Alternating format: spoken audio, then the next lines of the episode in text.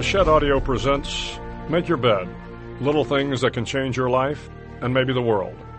Written and read by Admiral William H. McRaven, United States Navy, retired. To my three children, Bill, John, and Kelly. No father could be prouder of his kids than I am of you. Every moment in my life has been made better because you are in the world. And to my wife, Georgianne, my best friend, who made all of my dreams possible, where would I be without you? Foreword.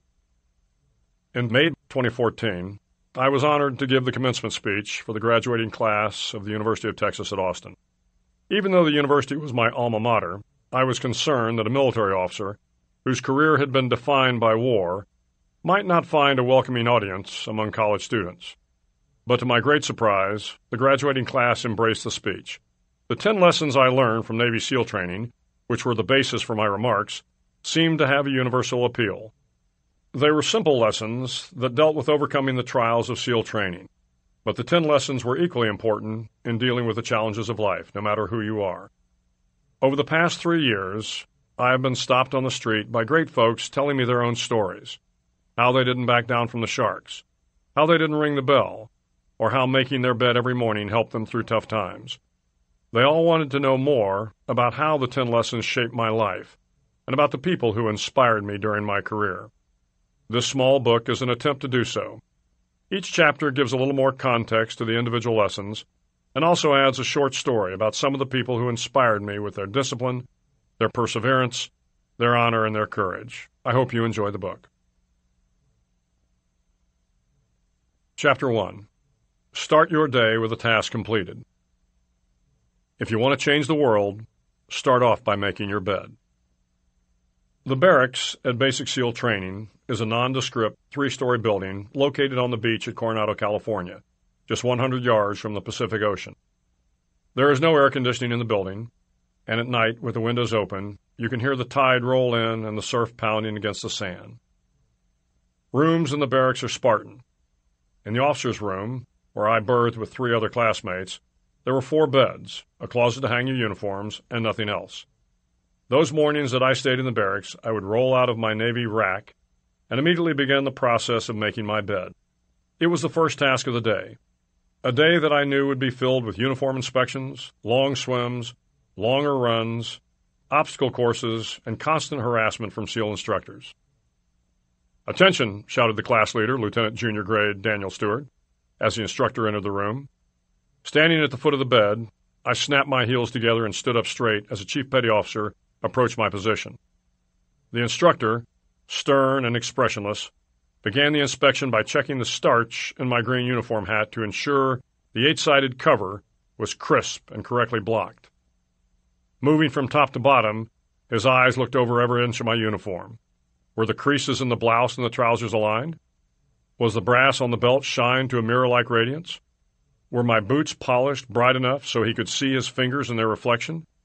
Satisfied that I met the high standards expected of a SEAL trainee, he moved to inspect the bed. The bed was as simple as the room nothing but a steel frame and a single mattress. A bottom sheet covered the mattress, and over that was a top sheet. A gray wool blanket tucked tightly under the mattress provided warmth from the cool San Diego evenings. A second blanket was expertly folded into a rectangle at the foot of the bed. A single pillow, made by the lighthouse of the blind, was centered at the top of the bed and intersected at a 90 degree angle with the blanket at the bottom. This was the standard. Any deviation from this exacting requirement would be cause for me to hit the surf and then roll around on the beach until I was covered head to toe with wet sand, referred to as a sugar cookie. Standing motionless, I could see the instructor out of the corner of my eye. He warily looked at my bed. Bending over, he checked the hospital corners and then surveyed the blanket and the pillow to ensure they were correctly aligned. Then, reaching into his pocket, he pulled out a quarter and flipped it into the air several times to ensure I knew the final test of the bed was coming. With one final flip, the quarter flew high into the air and came down on the mattress with a light bounce. It jumped several inches off the bed high enough for the instructor to catch it in his hand. Swinging around to face me, the instructor looked me in the eye and nodded. He never said a word. Making my bed correctly was not going to be an opportunity for praise. It was expected of me. It was my first task of the day. and doing it right was important. It demonstrated my discipline. It showed my attention to detail, and at the end of the day, it would be a reminder that I had done something well, something to be proud of, no matter how small the task. Throughout my life in the Navy, making my bed was the one constant that I could count on every day. As a young SEAL ensign aboard the USS Grayback, a special operations submarine, I was berthed in sick bay where the beds were stacked four high. The salty old doctor who ran sick bay insisted that I make my rack every morning. He often remarked that if the beds were not made and the room was not clean, how could the sailors expect the best medical care? As I later found out, this sentiment of cleanliness and order applied to every aspect of military life. Thirty years later, the Twin Towers came down in New York City. The Pentagon was struck, and brave Americans died in an airplane over Pennsylvania. At the time of the attacks, I was recuperating in my home from a serious parachute accident. A hospital bed had been wheeled into my government quarters, and I spent most of the day lying on my back trying to recover. I wanted out of that bed more than anything else. Like every SEAL, I longed to be with my fellow warriors in the fight.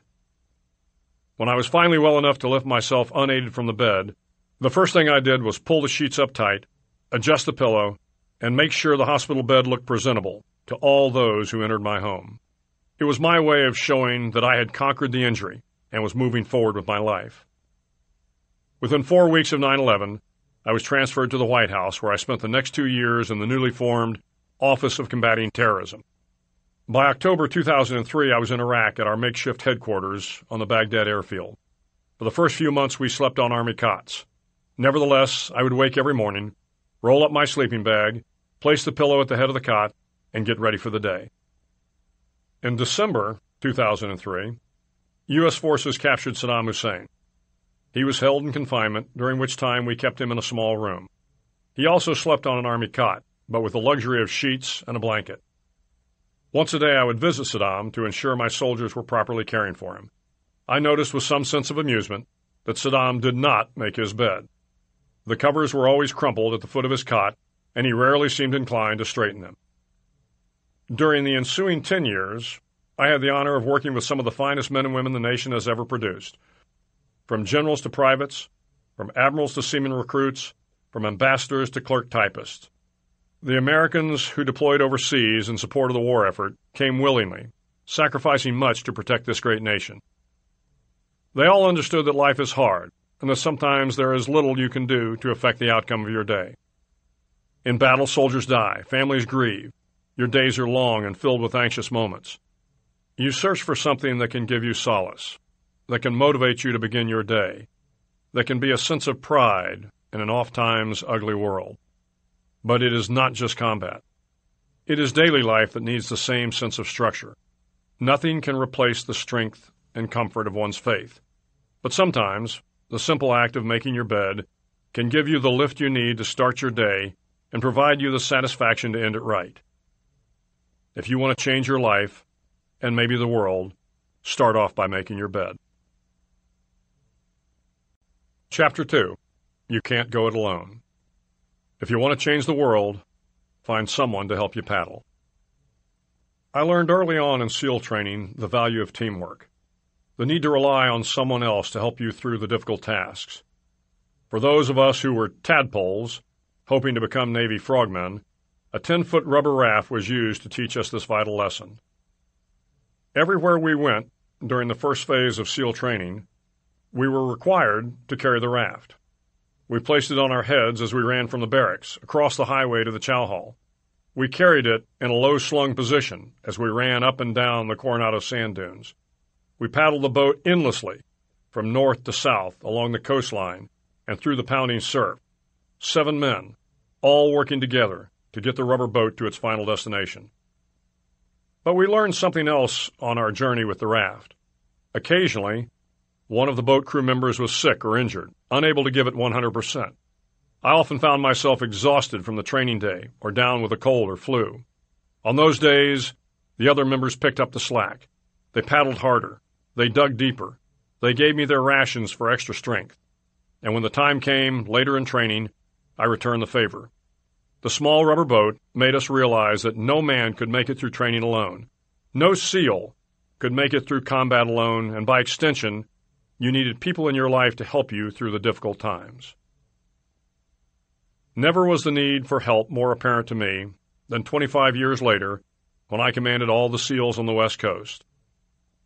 I was the Commodore of Naval Special Warfare Group 1 in Coronado. A Navy captain, I had by now spent the past several decades leading SEALs around the world. I was out for a routine parachute jump when things went terribly wrong. We were in a C 130 Hercules aircraft climbing to 12,000 feet preparing for the jump. Looking out of the back of the aircraft, we could see a beautiful California day, not a cloud in the sky. The Pacific Ocean was calm, and from this altitude you could see the border of Mexico just a few miles away.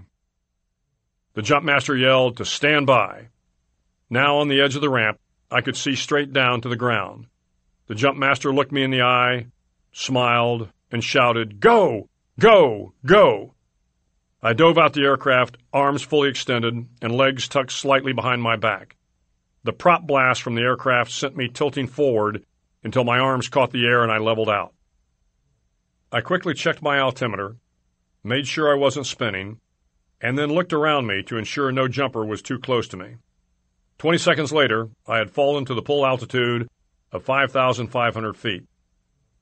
Suddenly, I looked below me and another jumper had slid beneath me, intersecting my path to the ground. He pulled his ripcord, and I could see the pilot chute deploying the main parachute from his backpack. Immediately, I thrust my arms to my side, forcing my head to the ground in an attempt to get away from the blossoming chute. It was too late. The jumper chute popped open in front of me, like an airbag, hitting me at 120 miles an hour. I bounced off the main canopy and spun out of control, barely conscious from the impact. For seconds, I spun head over heels, trying to get stable again. I couldn't see my altimeter and was unaware of how far I had fallen. Instinctively, I reached for my ripcord and pulled. The pilot chute jettisoned from its small pouch in the back of the parachute, but wrapped around my leg as I continued to tumble toward the ground. As I struggled to untangle myself, the situation got worse. The main parachute, partially deployed, but in doing so twirled around my other leg. Craning my neck toward the sky, I could see my legs were bound by two sets of risers, the long nylon straps that connect the main parachute to the harness on my back. One riser had wrapped around one leg, the other riser around the other leg. The main parachute was fully out of the backpack, but hung up somewhere on my body. As I struggled to break free of the entanglement, Suddenly I felt the canopy lift off my body and begin to open. Looking toward my legs, I knew what was coming next. Within seconds, the canopy caught air. The two risers, one wrapped around each leg, suddenly and violently pulled apart, taking my legs with them. My pelvis separated instantly as the force of the opening ripped my lower torso. The thousand small muscles that connect the pelvis to the body were torn from their hinges. My mouth dropped open, and I let out a scream that could be heard in Mexico. Searing pain arched through my body, sending waves pulsating downward to my pelvis and upward to my head. Violent, muscular convulsions racked my upper torso, shooting more pain through my arms and legs. Now, like having an out of body experience, I became aware of my screaming and tried to control it, but the pain was too intense. Still head down and falling too fast, I turned myself upright in the harness, relieving some of the pressure on my pelvis and back. 1,500 feet. I had fallen over 4,000 feet before the parachute deployed. The good news, I had a full canopy over my head. The bad news, I was broken apart by the impact of the opening. I landed over two miles from the drop zone. Within a few minutes, the drop zone crew and an ambulance arrived. I was taken to the trauma hospital in downtown San Diego. By the next day, I was out of surgery. The accident had ripped my pelvis apart by almost five inches. The muscles in my stomach had become detached from the pelvic bone, and the muscles in my back and legs were severely damaged from the opening shock. I had a large titanium plate screwed into my pelvis and a long scapular screw drilled into my backside for stability. This seemed like the end of my career. To be an effective SEAL, you had to be physically fit. My rehabilitation was going to take months, maybe years and the Navy was required to conduct a medical evaluation to determine if I was fit for duty. I left the hospital seven days later but remained bedridden at my home for the next two months. All my life, I had the feeling I was invincible. I believed that my innate athletic abilities could get me out of the most perilous situations. And, up to this point, I had been right. Many times during my career, I had encountered life threatening incidents mid air collisions in another parachute, uncontrolled descents in a mini sub, nearly falling hundreds of feet off an oil rig, trapped beneath a sinking boat, demolition that exploded prematurely, and countless more incidents where a split second decided the fate between living and dying. Each time, I had somehow managed to make the right decision, and each time, I was physically fit enough to overcome the challenges before me. Not this time. Now lying in bed, all I felt was self pity, but that would not last for long. My wife, Georgianne, had been given nursing duties. She cleaned my wounds, gave me the required daily shots, and changed my bedpan. But most importantly, she reminded me of who I was. I had never given up on anything in my life, and she assured me that I was not going to start now. She refused to let me feel sorry for myself. It was the kind of tough love that I needed, and as the days went by, I got better. My friends came by the house, called constantly, and helped with whatever they could. My boss, Admiral Eric Olson, somehow found a way around the policy that required the Navy to conduct a medical evaluation of my ability to continue to serve as a SEAL. His support for me likely saved my career.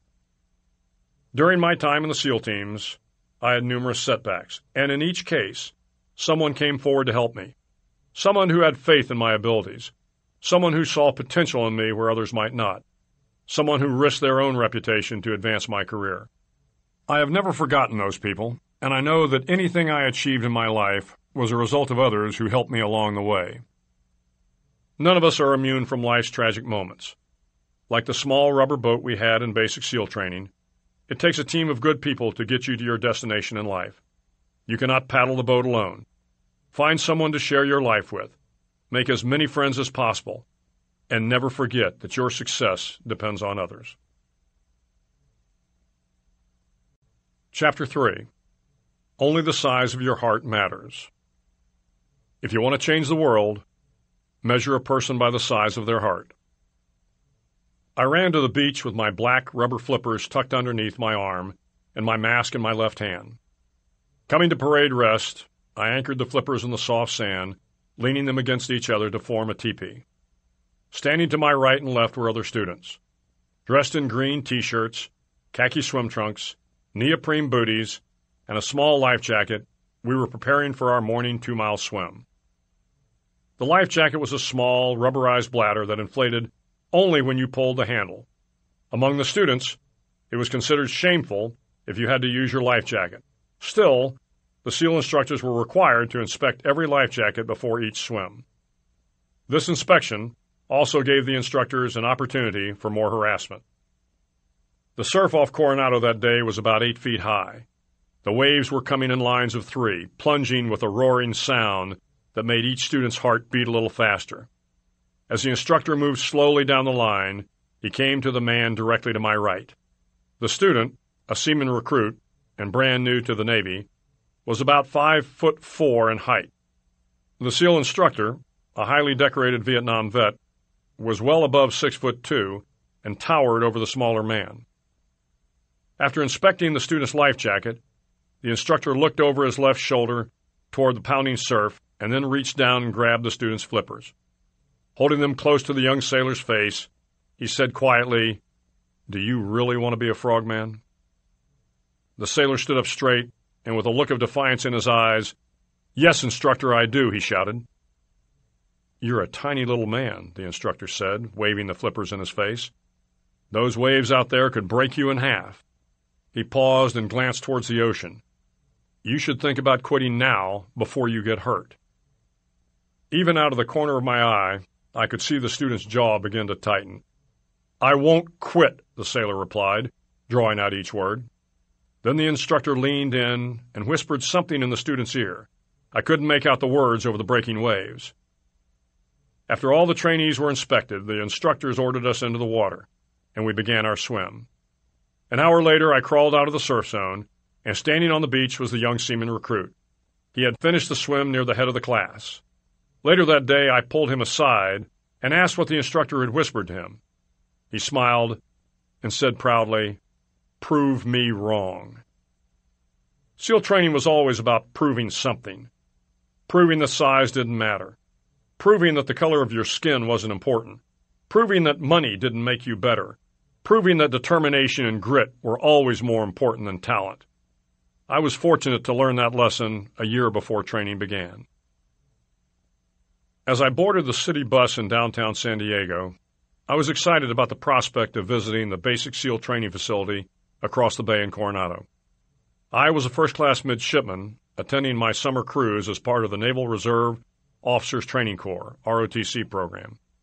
As a first class midshipman, I was between my junior and senior years in college, and if all went well, I hoped to be commissioned the following summer and head off to SEAL training. It was the middle of the week, and I had received permission from my ROTC instructor to deviate from the planned training aboard one of the ships in port and make my way to Coronado. I got off the bus outside the famed Hotel del Coronado and walked about a mile down the road to the beach side of the Naval Amphibious Base. I passed by several Korean War vintage buildings that housed underwater demolition teams 11 and 12.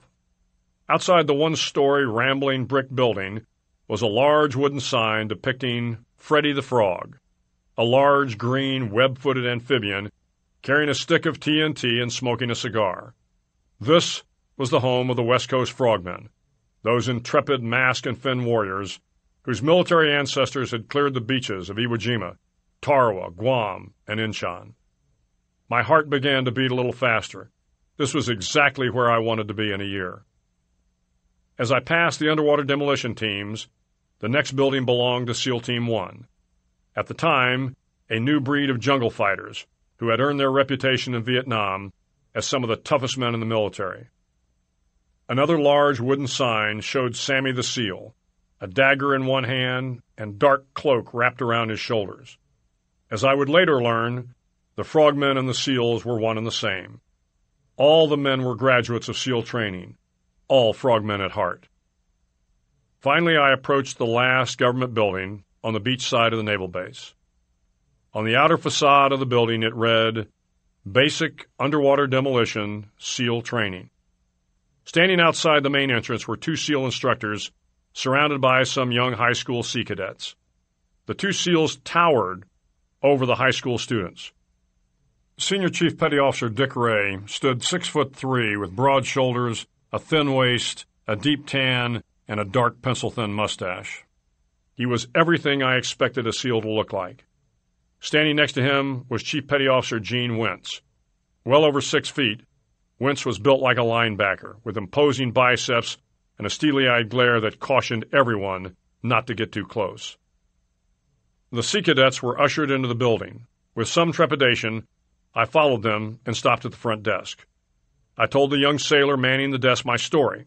I was a midshipman from the University of Texas and hoped to talk with someone about SEAL training. The sailor left his desk momentarily, returning to inform me that the first phase officer, Lieutenant Doug Huth, would be glad to talk with me in a few minutes. As I waited to be called into Lieutenant Huth's office, I slowly walked up and down the hall, looking at the pictures that adorned the walls. There were photos of SEALs in Vietnam, guys rising out of the waist deep mud along the Mekong Delta. Pictures of camouflaged SEAL platoons returning from a night mission. Men loaded with automatic weapons and bandoliers of ammunition, boarding a swift boat heading into the jungle. Down the long hall, I saw another man looking at the photos. A civilian by his attire. He was slightly built, almost frail, and a mop of dark hair hung beetle like over his ears. He seemed to be staring in awe at the incredible warriors whose actions were portrayed in the photos. In my mind, I wondered if he thought he had what it took to be a Navy SEAL. Looking at those pictures, did he really think he was tough enough to endure the training? Did he think his small frame could carry a heavy rucksack and a thousand rounds of ammunition? Hadn't he seen the two SEAL instructors who were just at the front door? Massive men who clearly had the right stuff? I felt a pang of sorrow that someone had misled this fellow, maybe encourage him to leave his comfortable life as a civilian and try SEAL training. A few minutes later, the sailor from the front desk calmly walked down the corridor and escorted me to Lieutenant Huth's office. Doug Huth was also a recruiting poster for the SEALs. Tall, muscular, with brown wavy hair, he looked very sharp in his navy khaki uniform. I sat in a chair across from Huth's desk, and we talked about SEAL training and the demands of the program. Huth told me about his experience in Vietnam and what life would be like in the teams if I graduated from SEAL training. Out of the corner of my eye, I could see the thin man in civilian clothes as he continued to gaze at the photos on the wall. Like me, he must have been waiting to see Lieutenant Huth in hopes of learning more about SEAL training. It made me feel good about myself, knowing that I was clearly stronger and more prepared than another man who thought he could survive the rigors of being a SEAL. In the middle of our conversation, Lieutenant Huth suddenly stopped talking, looked up from his desk, and yelled to the man in the hall. I stood up as Huth motioned the thin man to come into the office. Bill, this is Tommy Norris, he said, giving the thin man a big bear hug. Tommy was the last SEAL Medal of Honor recipient from Vietnam, Huth added. Norris smiled, somewhat embarrassed by the introduction. I smiled back, shook his hand, and laughed at myself. This seemingly frail, mop haired man, who I doubted could make it through training, was Lieutenant Tom Norris. Tom Norris, who had served in Vietnam, had on successive nights gone deep behind enemy lines to rescue two downed airmen. This was Tom Norris, who, on another mission, was shot in the face by North Vietnamese forces and left for dead, only to be rescued by Petty Officer Mike Thornton, who would later receive the Medal of Honor for those actions. This was Tom Norris, who battled back from his injury to be accepted into the FBI's first hostage rescue team. This quiet, reserved, humble man was one of the toughest SEALs in the long history of the teams.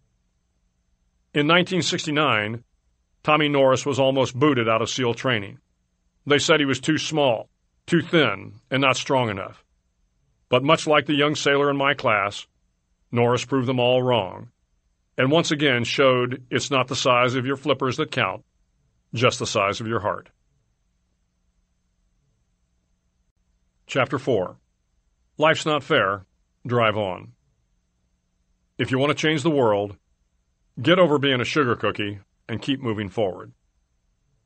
I ran to the top of the sand dune and without hesitation sprinted down the other side, heading full speed toward the Pacific Ocean. Fully clothed in my green utilities, short-billed hat, and combat boots, I dove headfirst into the waves as they pounded the beach off Coronado, California. Emerging soaking wet from the water, I saw the SEAL instructor standing on the dune. With his arms folded and a piercing glare that cut through the morning haze, I heard him yell, You know what to do, Mr. Mack. Indeed, I did. With feigned enthusiasm, I screamed a hearty hoo-yah at the top of my lungs and fell face down into the soft sand, rolling from side to side to ensure that no part of my uniform was left uncovered.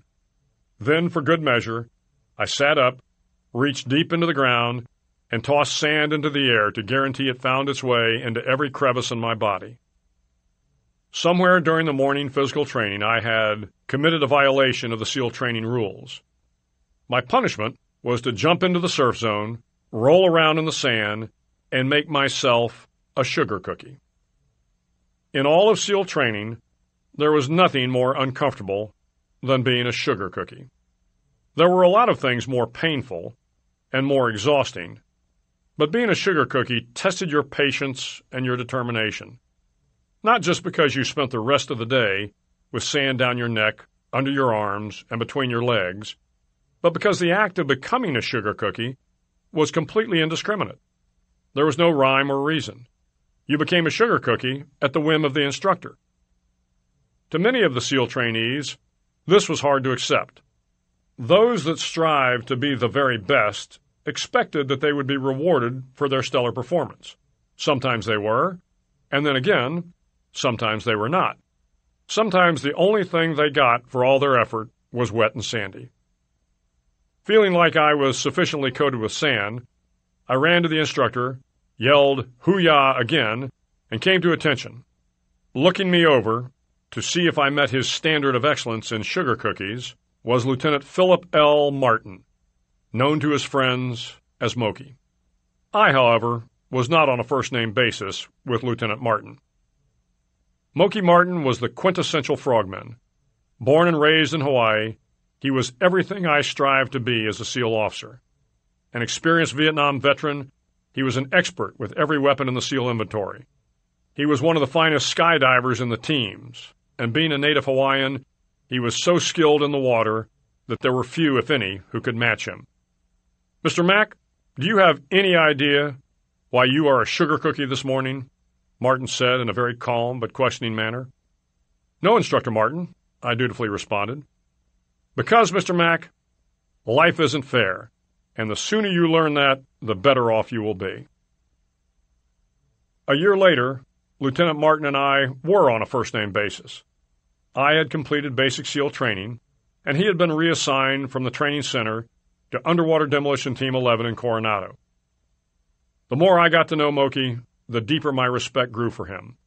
In addition to being a superb SEAL operator, Moki was also a phenomenal athlete. In the early 1980s, he was on the leading edge of the triathlon craze. He had a beautiful freestyle stroke in the open ocean. His calves and thighs were strong and moved him effortlessly on the long runs. But his real advantage was the bicycle. He and the bike were made for each other. Every morning he would mount the bike and go for a 30 mile ride up and down the Coronado Silver Strand. There was a flat stretch of paved bike path that paralleled the Pacific Ocean. It ran from the city of Coronado to the city of Imperial Beach. With the ocean on one side and the bay on the other, it was one of the most beautiful sections of beach in California. Early one Saturday morning, Moki was out on a training ride along the Silver Strand. Head down, pedaling fast, he never saw the oncoming bicycle. At roughly 25 miles an hour, the two bikes collided head on. The bikes crumpled from the impact, slamming the riders together, leaving both men face down on the asphalt path. The first rider rolled over, dusted himself off, and struggled to his feet. He was banged up but otherwise fine. Moki remained face down, unable to move. The paramedics arrived within minutes, stabilized Moki, and transported him to the hospital. Initially, there was hope that the paralysis was temporary, but as the days, months, and years passed, Moki never regained the use of his legs. The crash left him paralyzed from the waist down, with limited movement in his arms. For the past 35 years, Moki has been in a wheelchair. In all of those years, I never once heard him complain about his misfortune in life. Never once did I hear him ask, Why me? Never once did he display an ounce of pity for himself. In fact, after his accident, Moki went on to be an accomplished painter. He fathered a beautiful young girl. He founded and continues to oversee the Super Frog Triathlon that is held every year in Coronado. It is easy to blame your lot in life on some outside force, to stop trying because you believe fate is against you. It's easy to think that where you were raised, how your parents treated you, or what school you went to is all that determines your future. Nothing could be further from the truth. The common people and the great men and women are all defined by how they deal with life's unfairness. Helen Keller, Nelson Mandela, Stephen Hawking, Malala Yousafzai, and Moki Martin. Sometimes, no matter how hard you try, no matter how good you are, you still end up as a sugar cookie. Don't complain. Don't blame it on your misfortune. Stand tall, look to the future, and drive on. Chapter 5 Failure Can Make You Stronger. If you want to change the world, don't be afraid of the circus. The waves off Coronado Island were choppy, the small white caps slapping us in the face as we side stroked back towards the beach. As usual, my swim buddy and I were struggling to keep up with the rest of the SEAL training class. The instructors on the safety boat were yelling for us to pick up the pace, but it seemed like the harder we swam, the farther we fell behind. My swim buddy that day was Ensign Mark Thomas. Like me, Mark had received his commission through the Reserve Officers Training Corps, ROTC. He was a graduate of the Virginia Military Institute and one of the best long distance runners in the class. In SEAL training, your swim buddy was the person you relied on to have your back. It was your swim buddy who you were physically tied to on the underwater dives. It was your swim buddy who you were partnered with on the long swims. Your swim buddy helped you study, kept you motivated, and became your closest ally throughout training. And as swim buddies, if one of you failed an event, both of you suffered the consequences. It was the instructor's way of reinforcing the importance of teamwork. As we finished the swim and crossed onto the beach, a SEAL instructor was waiting for us. Drop down, the instructor yelled. This was the command to fall into the push up position, back straight, arms fully extended, and head up. You two call yourselves officers? There was no point in answering. We both knew he would continue. Officers in the SEAL teams lead the way. They don't come in last on the swims. They don't embarrass their class. The instructor moved around us, kicking sand in our face as he circled. I don't think you gentlemen are going to make it. I don't think you have what it takes to be SEAL officers. Pulling a small black notebook from his back pocket, he looked at us with disgust and jotted something down in the book. You two just made the circus list. He shook his head. You'll be lucky if you survive another week. The circus. It was the last thing either Mark or I wanted. The circus was held every afternoon at the end of training. The circus was another two hours of additional calisthenics combined with non-stop harassment by SEAL combat veterans who wanted only the strong to survive training. If you failed to meet the standard on any event that day, calisthenics, the obstacle course, the timed runs of the swims, your name was on the list. In the eyes of the instructors, you were a failure. What made the circus so feared by the students was not just the additional pain, but also the knowledge that the day after the circus, you would be exhausted from the extra workout and so fatigued that you would fail to meet the standards again. Another circus would follow, then another, and another. It was a death spiral, a cycle of failure that caused many students to quit training. As the rest of the students completed the day's events, Mark and I, along with several others, assembled on the asphalt grinder to begin another long session of calisthenics. Because we had come in last on the swim, the instructors had tailored the circus just for us that day flutter kicks. Lots and lots of flutter kicks. The flutter kicks were designed to strengthen your abdominals and thighs so you could power your way through the long open ocean swims. They were also designed to break you. The flutter kick exercise called for you to lay on your back with legs extended directly in front of you and your hands behind your head. As the instructor counted repetitions, you alternated moving your legs up and down in a kicking motion. At no time during the exercise were you allowed to bend your knees. Bending your knees was considered weakness among frogmen. The circus was punishing. Hundreds of flutter kicks, as well as push ups, pull ups, sit ups, and eight count bodybuilders. By the time the sun went down, Mark and I could barely move. Failure had a price. The next day brought more calisthenics, another run, another obstacle course, another swim, and unfortunately, another circus. More sit ups, more push ups, and a lot more flutter kicks. But as the circuses continued, a funny thing happened. Our swims got better, and Mark and I began to move up in the pack. The circus, which had started as a punishment for failure, was making us stronger, faster, and more confident in the water. While other students quit, unable to handle the occasional failure and the pain it brought, Mark and I were determined not to allow the circus to beat us. As training was coming to an end, there was one final open ocean swim, a five miler off the coast of San Clemente Island. Completing it in the allowable time was essential to graduating from SEAL training. The water was bitterly cold as we jumped off the pier and into the ocean. Fifteen swim pairs entered the water and began the long trek out of the small bay, around the peninsula, and over the kelp beds. After about two hours, the swim pairs were so spread out you couldn't tell where you were in the pack.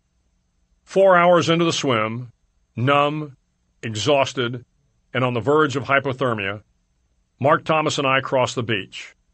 There, waiting at the surf's edge, was the instructor. Drop down, he yelled. My hands and feet were so cold I couldn't feel the sand beneath my fingers and toes. With my head straining to keep upright, all I could see was the instructor's boots as he walked around marking me. Once again, you two officers have embarrassed your class. Another set of boots appeared in my view, and then another. Several instructors were now surrounding us. You have made all your teammates look bad, he paused. Recover, gentlemen. As Mark and I got to our feet, we looked around the beach and suddenly realized we were the first swim pair to finish. You embarrassed them all right, the instructor smiled. The second pair isn't even in sight. Mark and I turned to look toward the ocean, and sure enough, there was no one in view. Well done, gentlemen. It looks like all that extra pain and suffering paid off. The instructor paused, stepped over, and shook our hands. I'll be honored to serve with you when you get to the teams. We had made it. The long swim was the final tough event of training. Several days later, Mark and I graduated. Mark went on to have a distinguished career in the SEAL teams, and we remain close friends to this day. In life, you will face a lot of circuses. You will pay for your failures. But if you persevere, if you let those failures teach you and strengthen you, then you will be prepared to handle life's toughest moments. July 1983 was one of those tough moments. As I stood before the commanding officer, I thought my career as a Navy SEAL was over. I had just been relieved of my SEAL squadron, fired for trying to change the way my squadron was organized, trained, and conducted missions. There were some magnificent officers and enlisted men in the organization, some of the most professional warriors I had ever been around. However, much of the culture was still rooted in the Vietnam era, and I thought it was time for a change. As I was to find out, change is never easy, particularly for the person in charge. Fortunately, even though I was fired, my commanding officer allowed me to transfer to another SEAL team, but my reputation as a SEAL officer was severely damaged. Everywhere I went, other officers and enlisted men knew I had failed, and every day there were whispers and subtle reminders that maybe I wasn't up to the task of being a SEAL. At that point in my career, I had two options quit and move on to civilian life, which seemed like the logical choice in light of my recent officer fitness report, or weather the storm and prove to others and myself that I was a good SEAL officer. I chose the latter. Soon after being fired, I was given a second chance, an opportunity to deploy overseas as the officer in charge of a SEAL platoon. Most of the time on that overseas deployment, we were in remote locations, isolated and on our own. I took advantage of the opportunity to show that I could still lead. When you live in close quarters with 12 SEALs, there isn't anywhere to hide. They know if you are giving 100% on the morning workout. They see when you are first in line to jump out of the airplane and last in line to get the chow. They watch you clean your weapon, check your radio, read the intelligence, and prepare your mission briefs. They know when you have worked all night preparing for tomorrow's training. As month after month of overseas deployment wore on, I used my previous failure as motivation to outwork, outhustle, and outperform everyone in the platoon. I sometimes fell short of being the best, but I never fell short of giving it my best. In time, I regained the respect of my men. Several years later, I was selected to command a SEAL team of my own. Eventually, I would go on to command all the SEALs on the West Coast. By 2003, I found myself in combat in Iraq and Afghanistan. Now that I was a one star admiral leading troops in a war zone, every decision I made had its consequences. Over the next several years, I stumbled often. But for every failure, for every mistake, there were hundreds of successes. Hostages rescued, suicide bombers stopped, pirates captured, terrorists killed, and countless lives saved. I realized that the past failures had strengthened me, taught me that no one is immune to mistakes. True leaders must learn from their failures, use the lessons to motivate themselves, and not be afraid to try again or make the next tough decision. You can't avoid the circus. At some point, we all make the list. Don't be afraid of the circus. Chapter 6 You Must Dare Greatly. If you want to change the world, slide down the obstacle head first. Standing at the edge of the 30 foot tower, I grabbed the thick nylon rope. One end of the rope was attached to the tower, and the other end anchored on the ground to a pole 100 feet away. I was halfway through the SEAL obstacle course, and I was on a record pace. Swinging my legs over the top of the line and holding on for dear life, I began to inch my way off the platform. My body hung underneath the rope, and with a caterpillar like motion, I slowly made my way, foot by foot, to the other end. As I reached the end, I released my grip on the line, dropped into the soft sand, and ran to the next obstacle. The other students in my class were yelling encouragement, but I could hear the SEAL instructor calling out the minutes. I had lost a lot of time on the slide for life. My possum style technique of negotiating the long rope was just too slow, but somehow I couldn't bring myself to slide down the rope head first. Going head first off the tower, using a method called commando style, was much faster, but also much riskier. You were less stable on the top of the rope than hanging underneath, and if you fell and injured yourself, you would be washed out of the class. I crossed the finish line with a disappointing time. As I was doubled over, trying to catch my breath, a grizzled old Vietnam vet with highly polished boots and a heavily starched green uniform, stood hunched over me. When are you going to learn, Mr. Mack? he said with an unmistakable tone of contempt. That obstacle course is going to beat you every time unless you start taking some risks. One week later, I pushed my fears aside, mounted the top of the rope, and thrust my body headfirst down the slide for life. As I crossed the finish line in a personal best, I could see the old Vietnam SEAL nodding his approval. It was a simple lesson in overcoming your anxieties and trusting your abilities to get the job done. The lesson would serve me well in the years to come. It was Iraq in 2004. The voice on the other end of the radio was calm, but had an unmistakable sense of urgency. The three hostages we were searching for had been located. Al Qaeda terrorists were holding them in a walled compound on the outskirts of Baghdad. Unfortunately, intelligence indicated that the terrorists were about to move the men, and we had to act quickly. The Army Lieutenant Colonel, in charge of the rescue mission, informed me that they would have to conduct a dangerous daylight raid. To make matters worse, the only way to be successful was to land three Black Hawk helicopters carrying the assault force into the middle of the small compound. We talked through other tactical options, but it was clear the colonel was right. It was always preferable to conduct a rescue mission at night, when the element of surprise was on your side. But this was a fleeting opportunity, and if we didn't act now, the hostages would be moved and possibly killed. I approved the mission, and within minutes, the rescue force had boarded the three Black Hawk helicopters and was now on its way to the compound.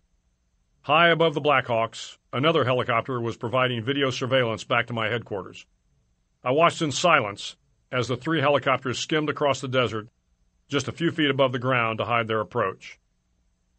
Inside the open courtyard, I could see one man, armed with an automatic weapon, moving in and out of the building, seemingly preparing to leave.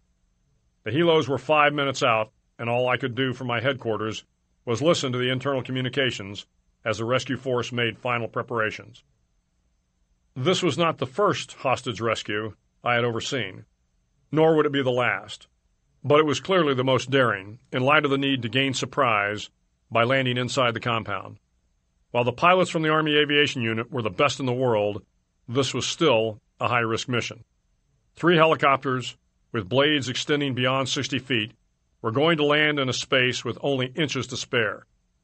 Adding to the level of difficulty was an eight foot high brick wall that surrounded the compound, forcing the pilots to dramatically alter their approach angle.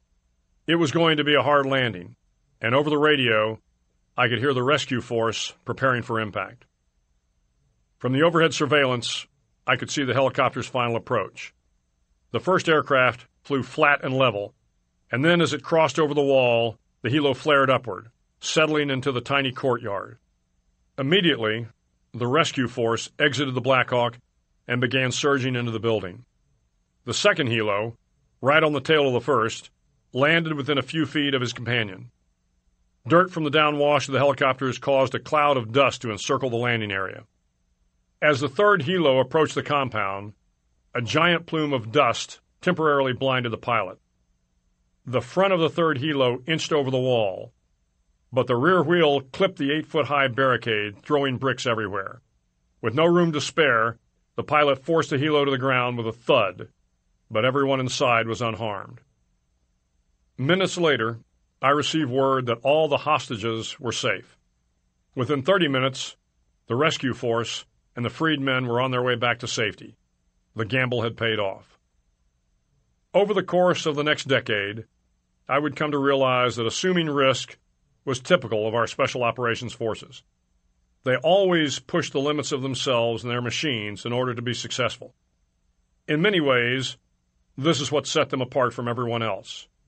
However, contrary to what outsiders saw, the risk was usually calculated, thoughtful, and well planned.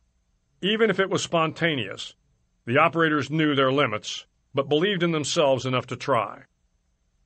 Throughout my career, I always had great respect for the British Special Air Service, the famed SAS. The SAS motto was, Who dares wins. The motto was so widely admired that even moments before the bin Laden raid, my command sergeant major quoted it to the SEALs preparing for the mission. To me, the motto was more than about how the British Special Forces operated as a unit. It was about how each of us should approach our lives. Life is a struggle, and the potential for failure is ever present. But those who live in fear of failure, or hardship, or embarrassment will never achieve their potential. Without pushing your limits, without occasionally sliding down the rope head first, without daring greatly, you will never know what is truly possible in your life. Chapter 7 Stand Up to the Bullies. If you want to change the world, don't back down from the sharks. The water off San Clemente Island was choppy and cold as we began our four mile night swim. Ensign Mark Thomas was matching my side strokes one for one. With nothing but a loose fitting wetsuit top, a mask, and a pair of fins, we swam hard against the current that was pushing southward around the small peninsula. The lights of the naval base, from which we had started, began to fade as we made our way out into the open ocean.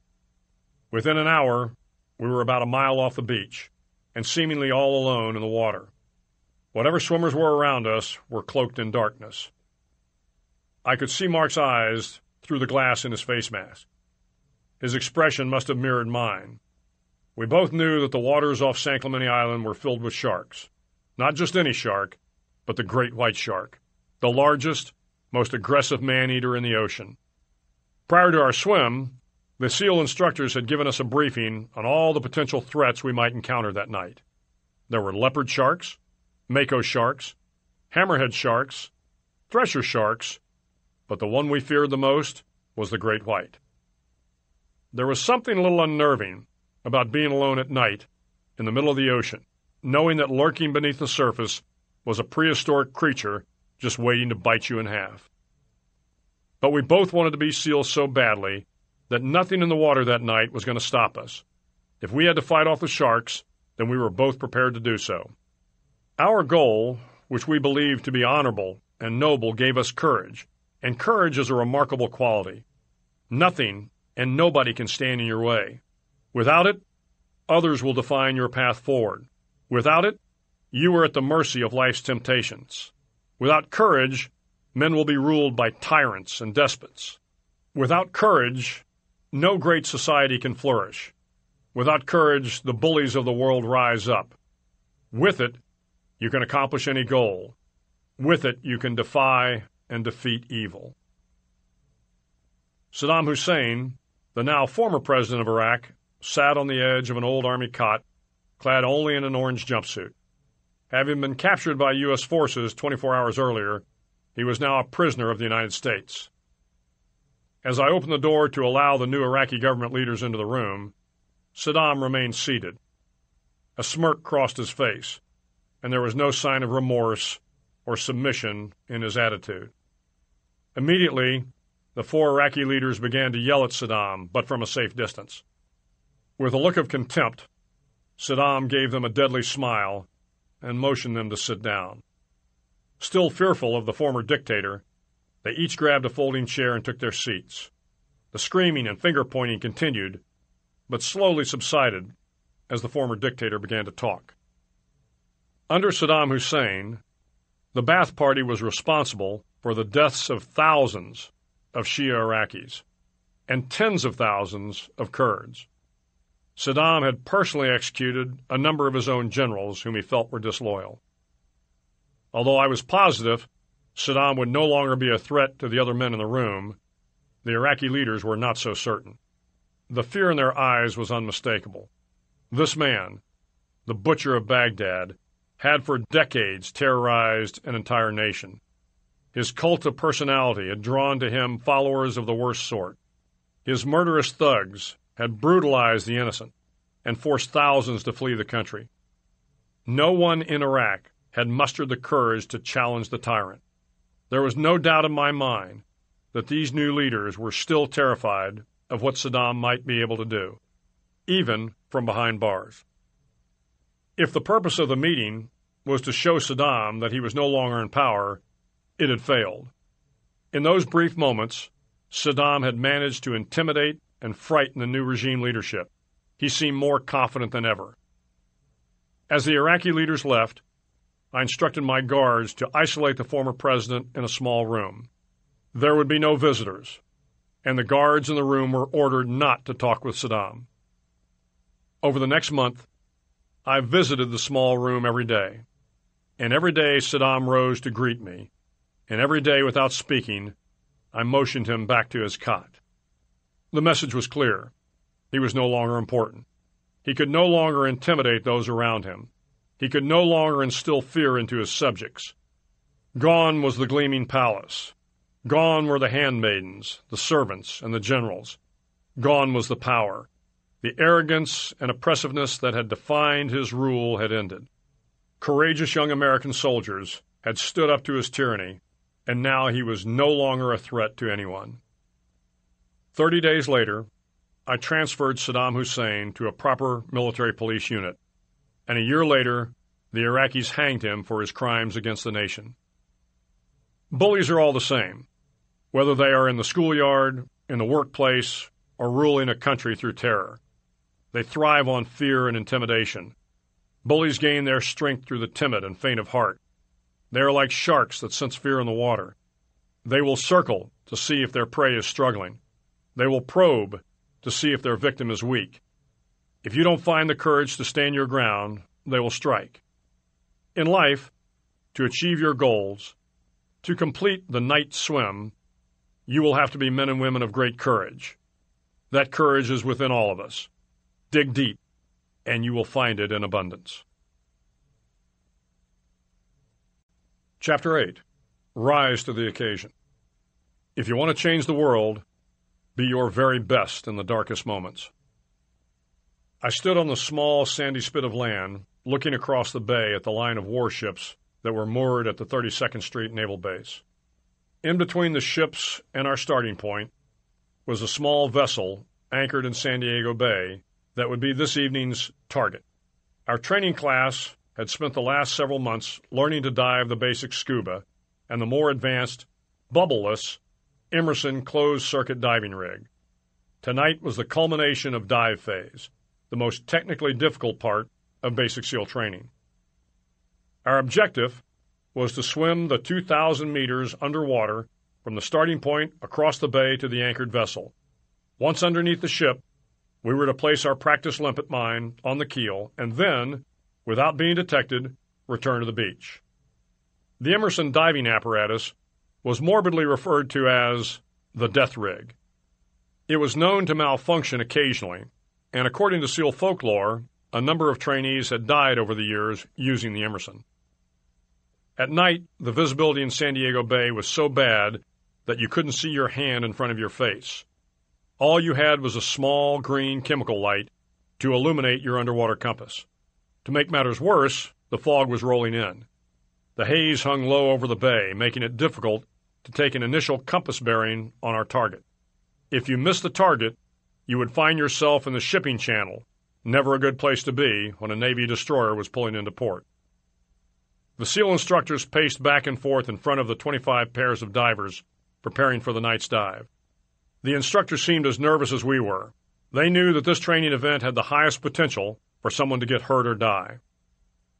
The chief petty officer in charge of the event summoned all the divers into a small circle. Gentlemen, he said, tonight we find out which of you sailors really want to be frogmen. He paused for effect. It's cold and dark out there.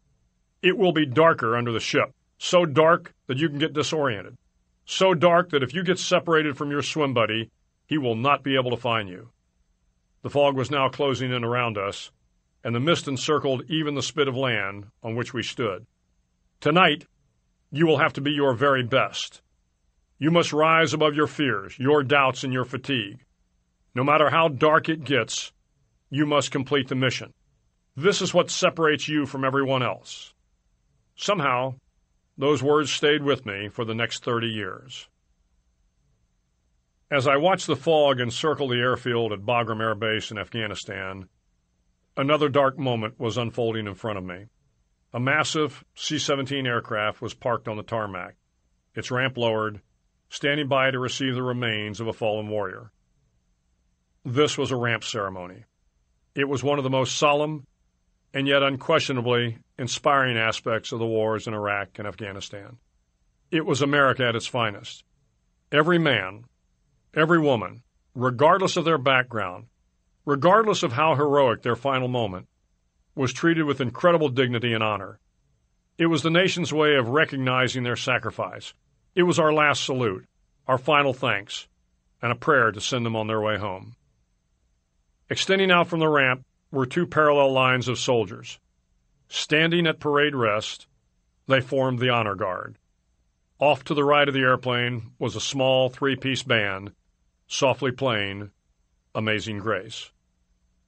A few others, myself included, were gathered to the left, and all along Hangar Row stood hundreds of other soldiers, sailors, airmen, marines, civilians, and our allies. They had all come to pay their last respects. The Humvee tactical vehicle carrying the remains arrived right on time. Six men from the fallen heroes unit acted as pallbearers. Offloading the flag draped casket, they slowly marched through the honor guard, up the ramp, and onto the plane. They positioned the casket in the middle of the cargo bay, turned smartly, came to attention, and saluted. At the head of the casket, the pastor bowed his head and read from Isaiah 6 8.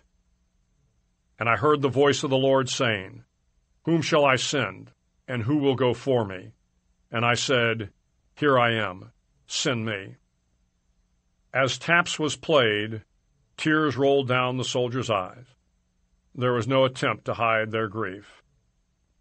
As the pallbearers departed, those lined up outside came through one by one, saluting and kneeling by the casket for one last thought. The C 17 would depart later that morning, refueling along the way and arriving at Dover Air Force Base. There, another honor guard, along with the family of the fallen soldier, would meet the casket and escort it home. There is no darker moment in life than losing someone you love. And yet I watch time and again as families, as military units, as towns, as cities, and as a nation, how we came together to be our best during those tragic times. When a seasoned Army special operator was killed in Iraq, his twin brother stood tall, comforting the soldier's friends, holding the family together, and ensuring that his lost brother would be proud of his strength in this time of need. When a fallen Ranger was returned home to his base in Savannah, Georgia, his entire unit, dressed in their finest uniforms, marched from the church to the Rangers' favorite bar on River Street. All along the route, the town of Savannah turned out firefighters, police officers, veterans, civilians from all walks of life were there to salute the young soldier who had died heroically in Afghanistan.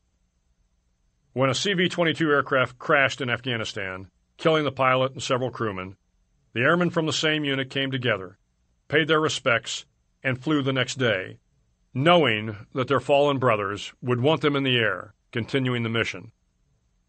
When a helicopter crash took the lives of 25 special operators and six National Guard soldiers, the entire nation mourned, but also took incredible pride in the courage, patriotism, and valor of the fallen warriors. At some point, we will all confront a dark moment in life. If not the passing of a loved one, then something else that crushes your spirit and leaves you wondering about your future. In that dark moment, reach deep inside yourself and be your very best. Chapter 9 Give People Hope. If you want to change the world, start singing when you're up to your neck in mud. The night wind coming off the ocean was gusting to 20 miles an hour. There was no moon out, and an evening layer of low clouds obscured the stars. I was sitting in chest deep mud, covered from head to toe with a layer of grime.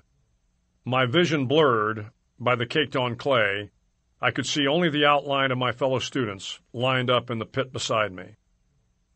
It was Wednesday of Hell Week, and my SEAL training class was down at the infamous Tijuana Mudflats.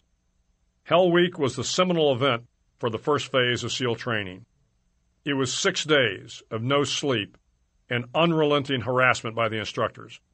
There were long runs, open ocean swims, obstacle courses, rope climbs, endless sessions of calisthenics, and constant paddling of the inflatable boat Small. The purpose of Hell Week was to eliminate the weak, those not tough enough to be SEALs.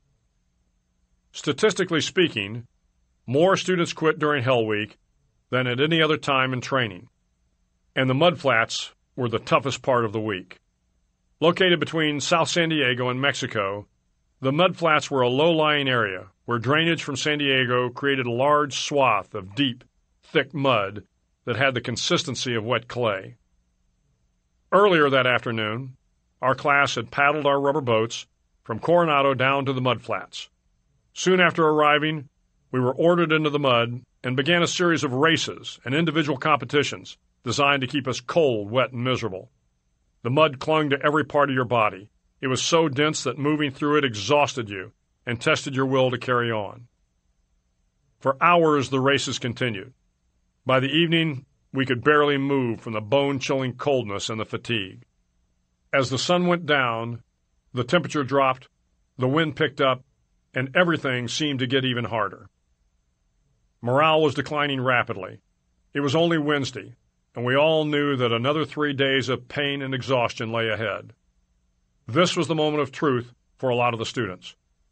Shaking uncontrollably, with hands and feet swollen from nonstop use, and skin so tender that even the slightest movement brought discomfort, our hope for completing the training was fading fast. Silhouetted against the distant lights of the city, a SEAL instructor walked purposefully to the edge of the mudflats. Sounding like an old friend, he softly talked into a bullhorn and offered comfort to the suffering trainees. We could join him and the other instructors by the fire, he said. He had hot coffee and chicken soup. We could relax until the sun came up, get off our feet, take it easy. I could sense that some of the students were ready to accept his offer. After all, how much longer could we survive in the mud? A warm fire, hot coffee, and chicken soup sure sounded good. But then came the catch. All he needed was for five of us to quit. Just five quitters, and the rest of the class could have some relief from the pain. The student beside me started to move toward the instructor. I grabbed his arm and held him tight, but the urge to leave the mud was too great. He broke free of my grasp and began to lunge for dry ground. I could see the instructor smiling. He knew that once one man quit, others would follow. Suddenly, above the howl of the wind came a voice, singing. It was tired and raspy, but loud enough to be heard by all. The lyrics were not meant for tender ears, but everyone knew the tune. One voice became two, and two became three, and then before long everyone was singing. The student rushing for the dry ground turned around and came back beside me. Looping his arm around mine, he began to sing as well. The instructor grabbed the bullhorn and shouted for the class to quit singing. No one did. He yelled at the class leader to get control of the trainees. The singing continued. With each threat from the instructor, the voices got louder, the class got stronger, and the will to continue on in the face of adversity became unbreakable. In the darkness, with the fire reflecting on the face of the instructor, I could see him smile. Once again, we had learned an important lesson the power of one person to unite the group, the power of one person to inspire those around him, to give them hope. If that one person could sing while neck deep in mud, then so could we. If that one person could endure the freezing cold, then so could we. If that one person could hold on, then so could we. The large room at Dover Air Force Base was filled with grieving families. Inconsolable children sobbing in their mother's arms, parents holding hands, hoping to gain strength from each other, and wives with a far off look of disbelief. Just five days earlier, a helicopter carrying Navy SEALs, their Afghan Special Operations partners, and flown by Army aviators had been shot down in Afghanistan. All 38 men on board were killed. It was the single greatest loss in the War on Terror. In less than an hour, a large C 17 transport aircraft was scheduled to land at Dover, and the families of the fallen heroes would be escorted to the flight line to meet the flag draped coffins. But as the families waited, the President of the United States, the Secretary of Defense, the service secretaries, and senior military leaders filed into the waiting room to pay their respects and give comfort where they could. I had attended dozens of services for fallen soldiers. It was never easy, and I often wondered whether my words of solace made any difference to those who lost loved ones, or whether the shock of their loss made everything I said incomprehensible. As my wife Georgeann and I began to talk with the families, I struggled with the right words. How could I truly emphasize with their pain? How could I tell them that the sacrifice of their son, their husband, their father, their brother, their friend was worth it? I did my best to console each one. I hugged them. I prayed with them. I tried to remain strong for them, but somehow I knew my words fell short. Then, as I knelt down beside an elderly woman, I noticed the family next to me talking with Marine Lieutenant General John Kelly. The military assistant to the Secretary of Defense, Kelly was tall, lean, with close cropped gray hair, and dressed in an immaculate Marine uniform. The family was gathered around him, and I could sense that his words of sympathy and encouragement in the face of this tragedy were having a profound effect on the grief stricken parents and their children. He smiled, and they smiled. He hugged, and they hugged back. He reached out his hand, and they grasped it tightly. After embracing the parents one last time and thanking the family for their sacrifice, Kelly moved on to the next group of heartbroken survivors. During the next hour, John Kelly touched almost every family in the room. More than any other visitor that day, Kelly's words resonated with every parent, every wife, every brother and sister, and every friend. His words were words of understanding. His were words of compassion. And above all, his were words of hope. Only John Kelly could have made a difference that day. Only John Kelly could have given them hope because only John Kelly knew what it was like to lose a son in combat. Marine First Lieutenant Robert Kelly was killed in Afghanistan in 2010 while serving with the 3rd Battalion, 5th Marines. General Kelly and his family had struggled with the tragedy just like the families at Dover that day. But the Kelly family had survived. They had endured through the pain, the heartache, and the inconsolable sense of loss. As I watched him that day, he also gave me strength. The truth is, when you lose a soldier, you grieve for the families but you also fear that that same fate may someday befall you. You wonder whether you could survive the loss of a child, or you wonder how your family would get along without you by their side. You hope and pray that God will be merciful and not have you shoulder this unthinkable burden. Over the course of the next three years, John Kelly and I became close friends. He was a remarkable officer, a strong husband to his wife Karen, and a loving father to his daughter Kate and oldest son, Marine Major John Kelly. But more than that, without ever knowing it, John Kelly gave all those around him hope. Hope that in the very worst of times we could rise above the pain, the disappointment, and the agony, and be strong. That each of us had within us the ability to carry on, and not only to survive, but also to inspire others. Hope is the most powerful force in the universe. With hope, you can inspire nations to greatness. With hope, you can raise up the downtrodden. With hope, you can ease the pain of unbearable loss. Sometimes all it takes is one person to make a difference. We will all find ourselves neck deep in mud someday. That is the time to sing loudly, to smile broadly, to lift up those around you and give them hope that tomorrow will be a better day. Chapter 10 Never Ever Quit. If you want to change the world, don't ever, ever ring the bell. I stood at attention along with the other 150 students beginning the first day of SEAL training. The instructor, dressed in combat boots, khaki shorts, and a blue and gold t-shirt, walked across the large asphalt courtyard to a brass bell hanging in full view of all the trainees. Gentlemen, he began. Today is the first day of SEAL training. For the next six months, you will undergo the toughest course of instruction in the United States military. I glanced around and could see some looks of apprehension on the faces of my fellow students. The instructor continued, You will be tested like no time in your life. Pausing, he looked around the class of new tadpoles. Most of you will not make it through, and I will see to that. He smiled. I will do everything in my power to make you quit. He emphasized the last three words. I will harass you unmercifully. I will embarrass you in front of your teammates. I will push you beyond your limits. Then a slight grin crossed his face. And there will be pain. Lots and lots of pain. Grabbing the bell, he pulled the rope hard, and a loud clanging noise echoed across the courtyard. But if you don't like the pain, if you don't like all the harassment, then there is an easy way out.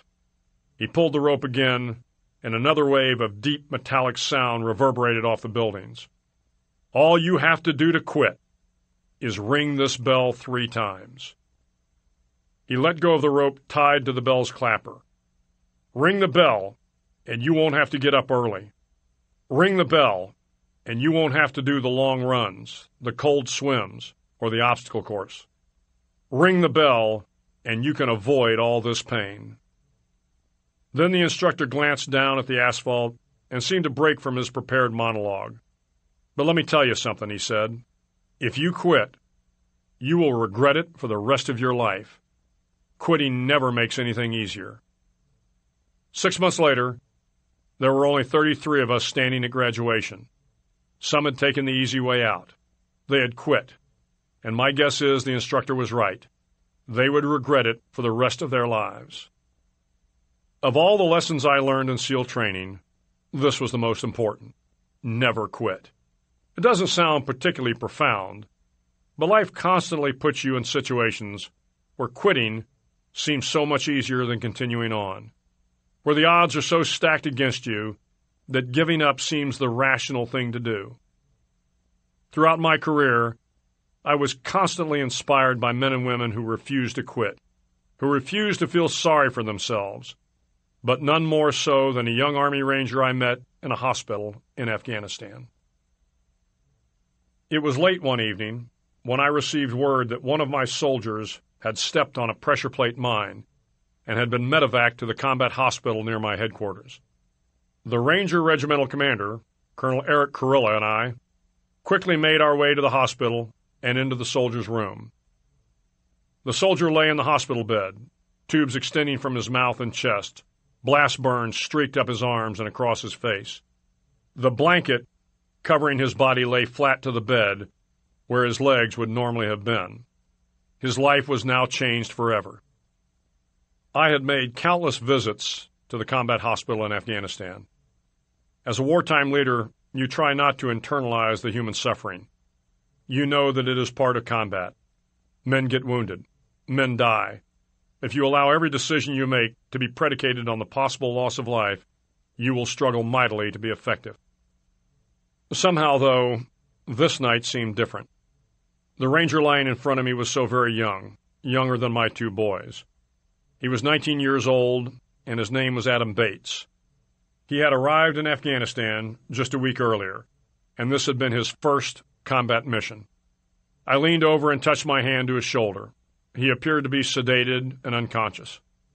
I reflected for a minute, said a little prayer, and was starting to leave when the nurse came in to check on my soldier. She smiled, looked at his vitals, and asked me if I had any questions regarding his status. She informed me that both of his legs had been amputated and that he had serious blast injuries, but that his chance for survival was good.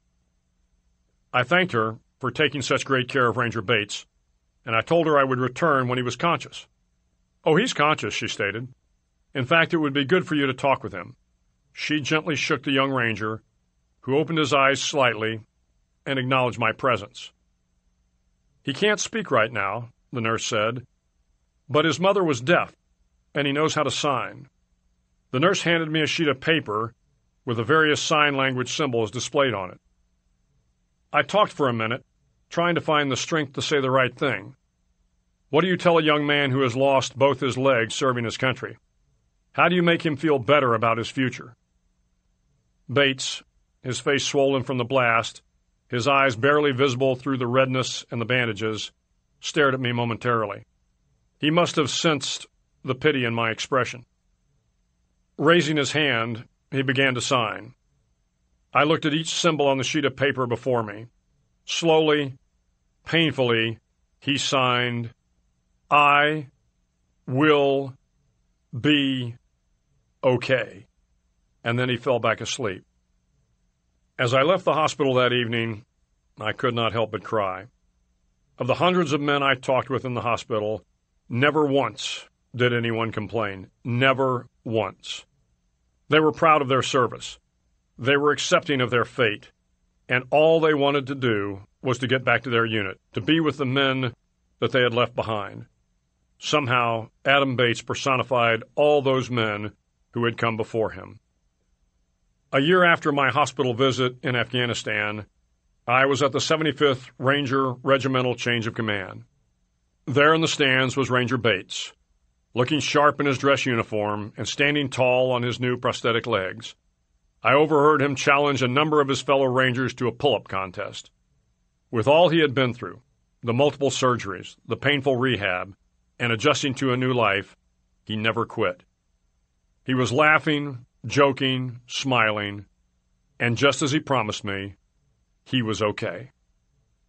Life is full of difficult times, but someone out there always has it worse than you do.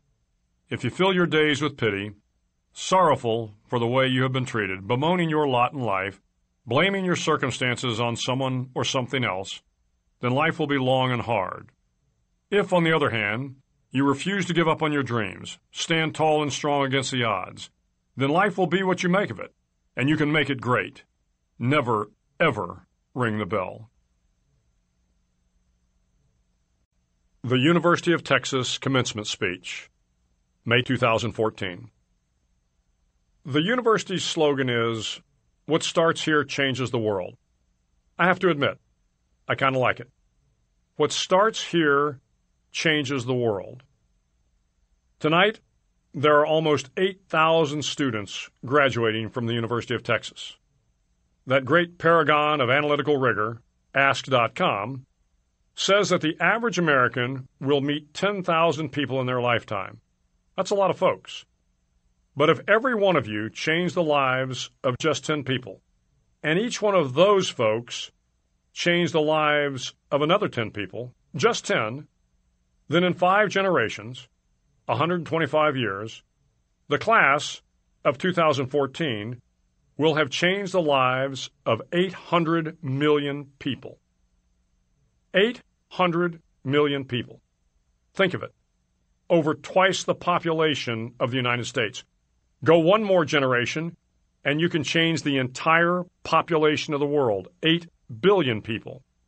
If you think it's hard to change the lives of 10 people, change their lives forever, you're wrong.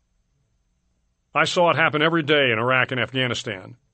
A young Army officer makes a decision to go left instead of right down a road in Baghdad, and the ten soldiers in his squad are saved from a close-in ambush.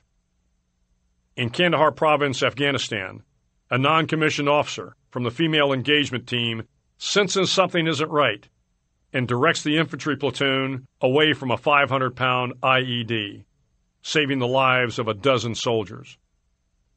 But if you think about it, not only were these soldiers saved by the decisions of one person, but their children yet unborn were also saved, and their children's children were saved.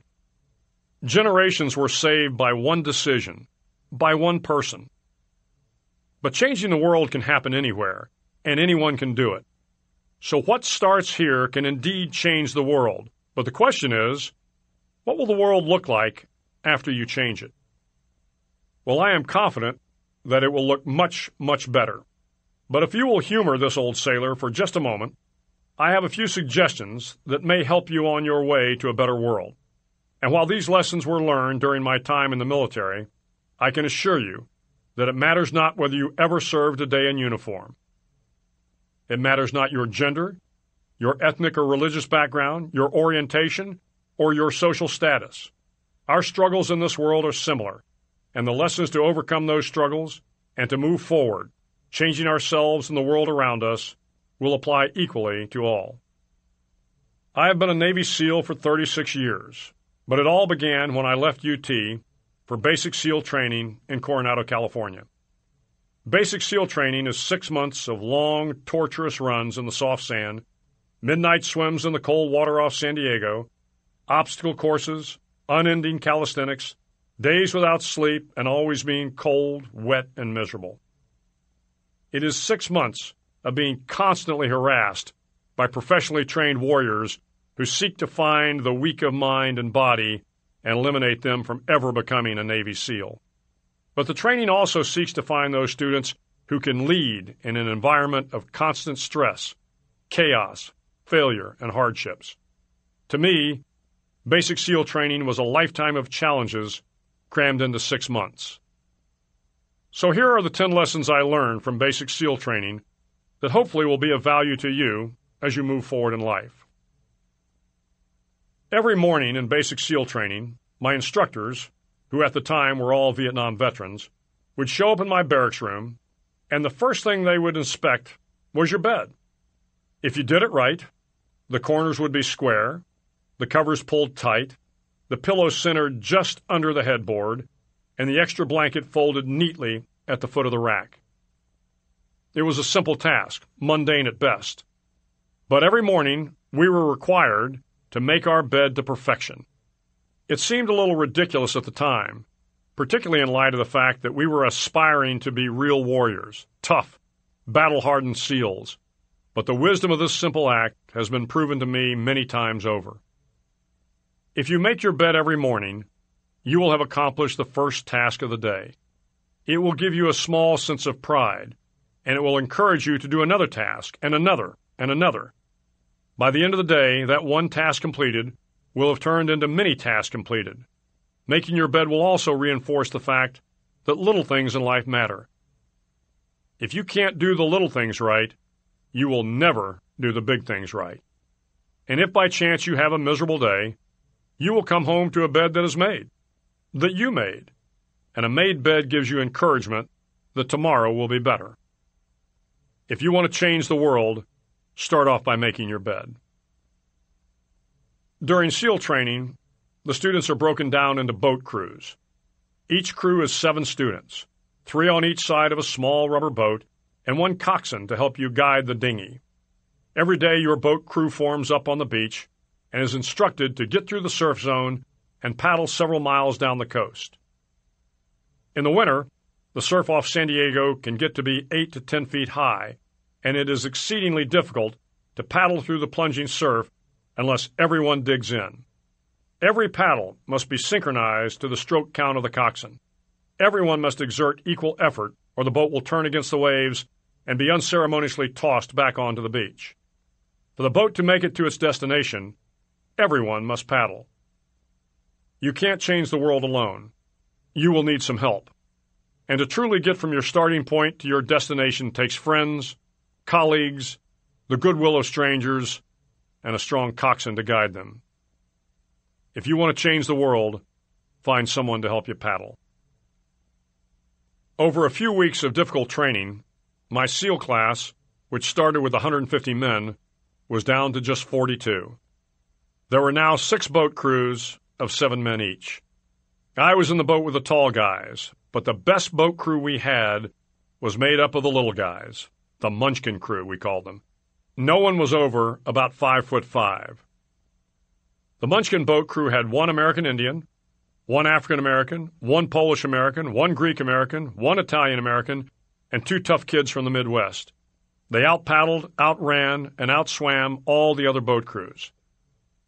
The big men in the other boat crews would always make good natured fun of the tiny little flippers the Munchkins put on their tiny little feet prior to every swim. But somehow these little guys, from every corner of the nation and the world, always had the last laugh swimming faster than everyone and reaching the shore long before the rest of us. SEAL training was a great equalizer. Nothing mattered but your will to succeed, not your color, not your ethnic background, not your education, and not your social status. If you want to change the world, measure a person by the size of their heart, not the size of their flippers. Several times a week, the instructors would line up the class and do a uniform inspection. It was exceptionally thorough.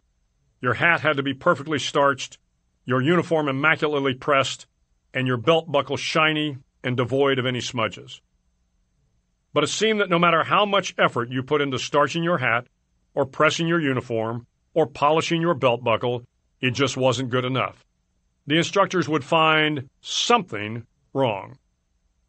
For failing the uniform inspection, the student had to run, fully clothed, into the surf zone, and then, wet from head to toe, roll around on the beach until every part of his body was covered with sand. The effect was known as a sugar cookie. You stayed in that uniform the rest of the day, cold, wet, and sandy.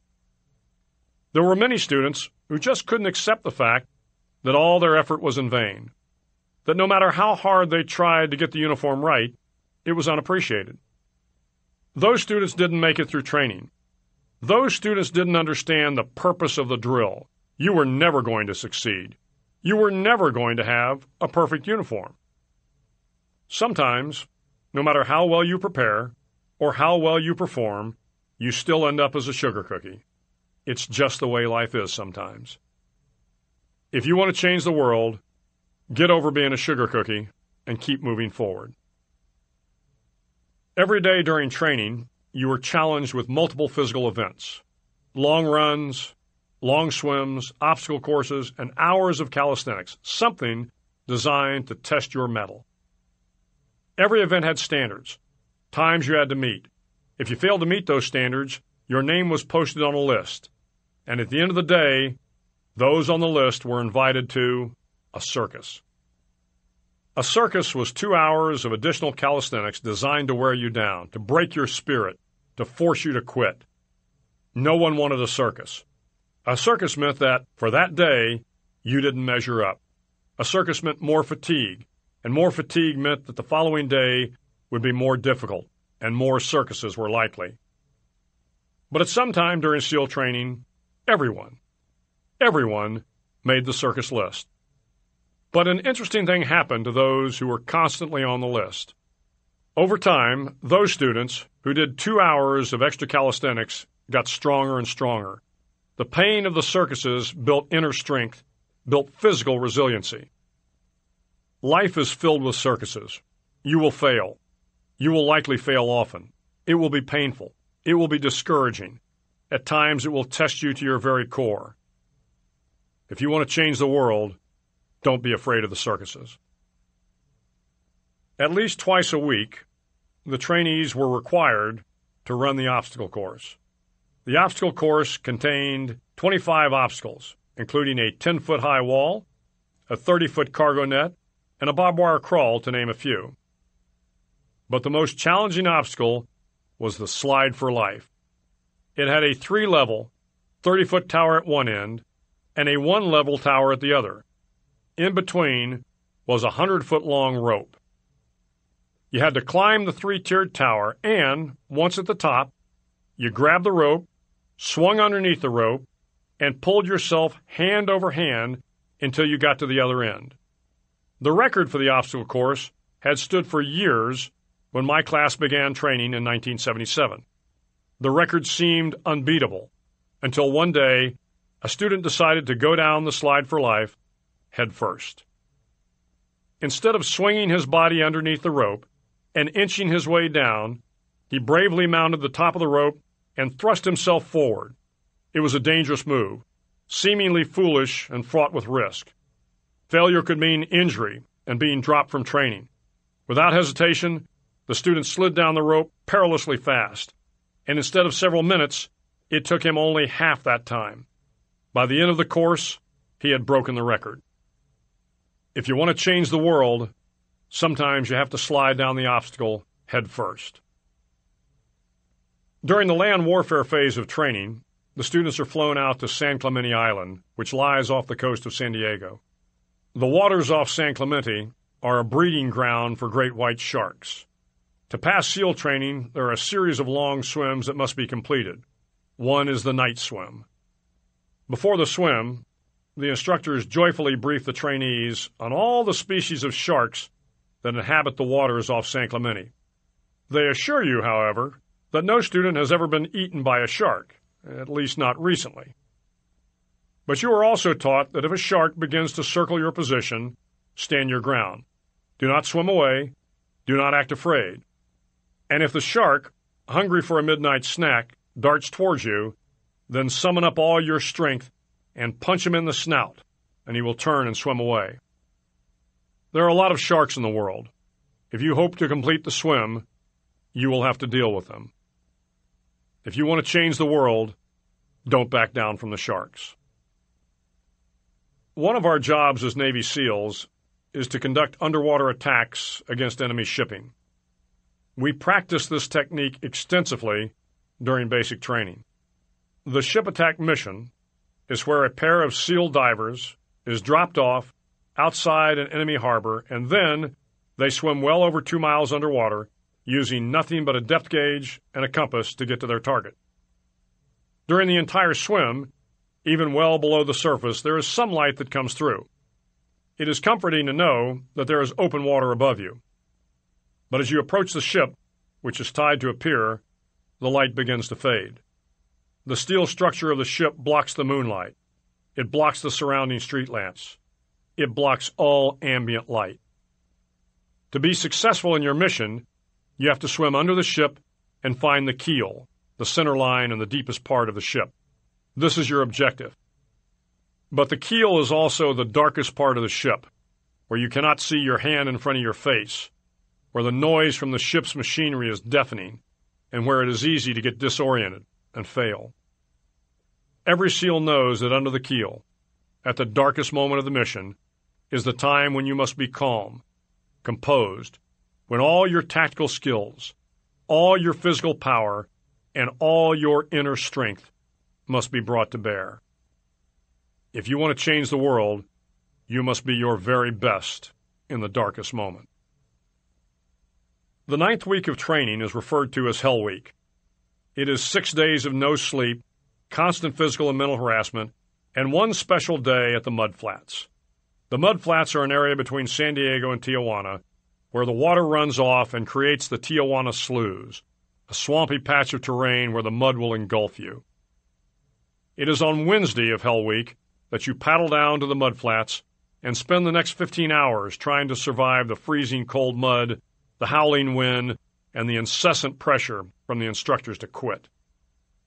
As the sun began to set that Wednesday evening, my training class, having committed some egregious infraction of the rules, was ordered into the mud. The mud consumed each man till there was nothing visible but our heads. The instructors told us we could leave the mud if only five men would quit. Just five men, and we could get out of the oppressive cold. Looking around the mud flats, it was apparent that some students were about to give up. It was still over eight hours till the sun came up. Eight more hours of bone chilling cold. The chattering teeth and shivering moans of the trainees were so loud it was hard to hear anything. And then one voice began to echo through the night. One voice raised in song. The song was terribly out of tune, but sung with great enthusiasm. One voice became two, and two became three, and before long everyone in the class was singing. We knew that if one man could rise above the misery, then others could as well. The instructors threatened us with more time in the mud if we kept up the singing, but the singing persisted and somehow the mud seemed a little warmer, the wind a little tamer, and the dawn not so far away. If I have learned anything in my time traveling the world, it is the power of hope, the power of one person, a Washington, Lincoln, King, Mandela, and even a young girl from Pakistan, Malala. One person can change the world by giving people hope. If you want to change the world, start singing when you're up to your neck in mud. Finally, in SEAL training, there is a bell, a brass bell that hangs in the center of the compound for all the students to see. All you have to do to quit is ring the bell. Ring the bell, and you no longer have to wake up at 5 o'clock. Ring the bell, and you no longer have to do the freezing cold swims. Ring the bell, and you no longer have to do the runs, the obstacle course, the PT, and you no longer have to endure the hardships of training. Just ring the bell. If you want to change the world, don't ever, ever ring the bell. To the graduating class of 2014, you are moments away from graduating, moments away from beginning your journey through life, moments away from starting to change the world for the better. It will not be easy. Start each day with a task completed. Find someone to help you through life. Respect everyone. Know that life is not fair and that you will fail often. But if you take some risks, step up when the times are toughest, face down the bullies, lift up the downtrodden, and never ever give up.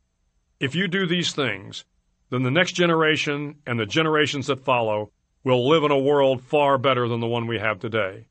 And what started here will indeed have changed the world for the better. Thank you very much. Hook 'em horns. Afterward, if you want to change your life, or maybe the world, remember, start each day with a task completed. Find someone to help you through life. Respect everyone. Know that life is not fair and that you will fail often. But if you take some risks, step up when times are toughest, face down the bullies, lift up the downtrodden, and never ever give up. If you do these things, then you can change your life for the better, and maybe the world.